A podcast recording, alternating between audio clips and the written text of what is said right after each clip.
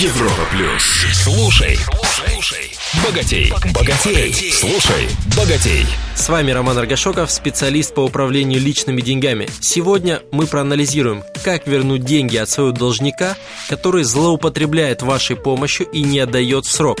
Есть такое выражение «не суй свой взнос, не свое дело». Это относится не только к инвестициям.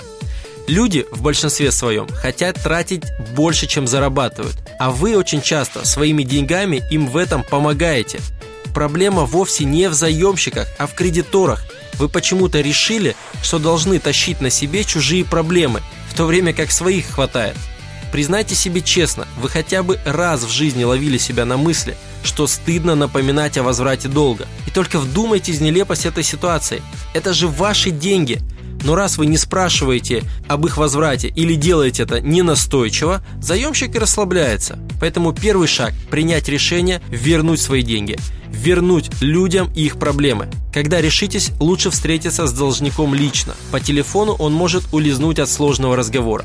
И диалог нужно начать приветливо, за жизнь, семью, работу, ослабьте защитные механизмы заемщика. Затем плавно перейдите к долгу, получение от человека благодарности за вашу помощь и сообщите о желании получить долг. Разговор примерно следующий. Я помог тебе тем, что занял денег на три месяца, как ты меня просил, а затем еще три месяца не напоминал о возврате. Ты мне благодарен за это? Он ответит, конечно, помог, спасибо тебе. Ты знаешь, мне сейчас очень нужны эти деньги. Я прошу тебя вернуть их мне в ближайшие дни. Скорее всего, должник начнет оправдываться. Отсутствие денег, опять перекладывать на вас ответственность, но вы гните свою линию. Это же неправильно, что за свою помощь тебе взамен я получаю проблемы. Ты с этим согласен? Заемщик и так нанес себе психологическую травму тем, что не сдержал перед вами слово. И вы нажимаете на чувство справедливости. И если должник его проигнорирует, то сделает себе еще больнее.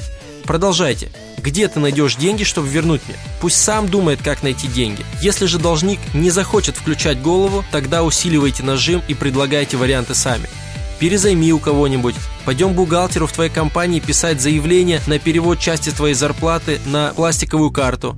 Возьми кредит, сними с кредитки, отдай мне часть имеющихся с собой наличных, или пойдем заложим в ломбард твой телефон. Важны две вещи. Первое – получить от должника любые деньги. В его голове должна быть запущена идея. Возврат денег пошел, не отвертеться. И второе – дать понять, что вы с него не слезете, пока не получите назад свои деньги. Опытным путем проверено, что данный способ работает в 80% случаев.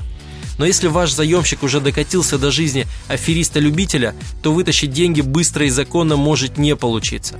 В таком случае рекомендую простить этот долг. Станет легче прежде всего вам и будет полезная наука на жизнь.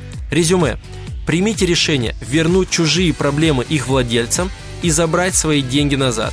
Затем сделать это по принципу бульдога – в следующем выпуске я расскажу, брать ли кредит в кризис. С вами был Роман Аргашоков. Желаю всем финансовой свободы. Слушай, слушай, богатей, богатей.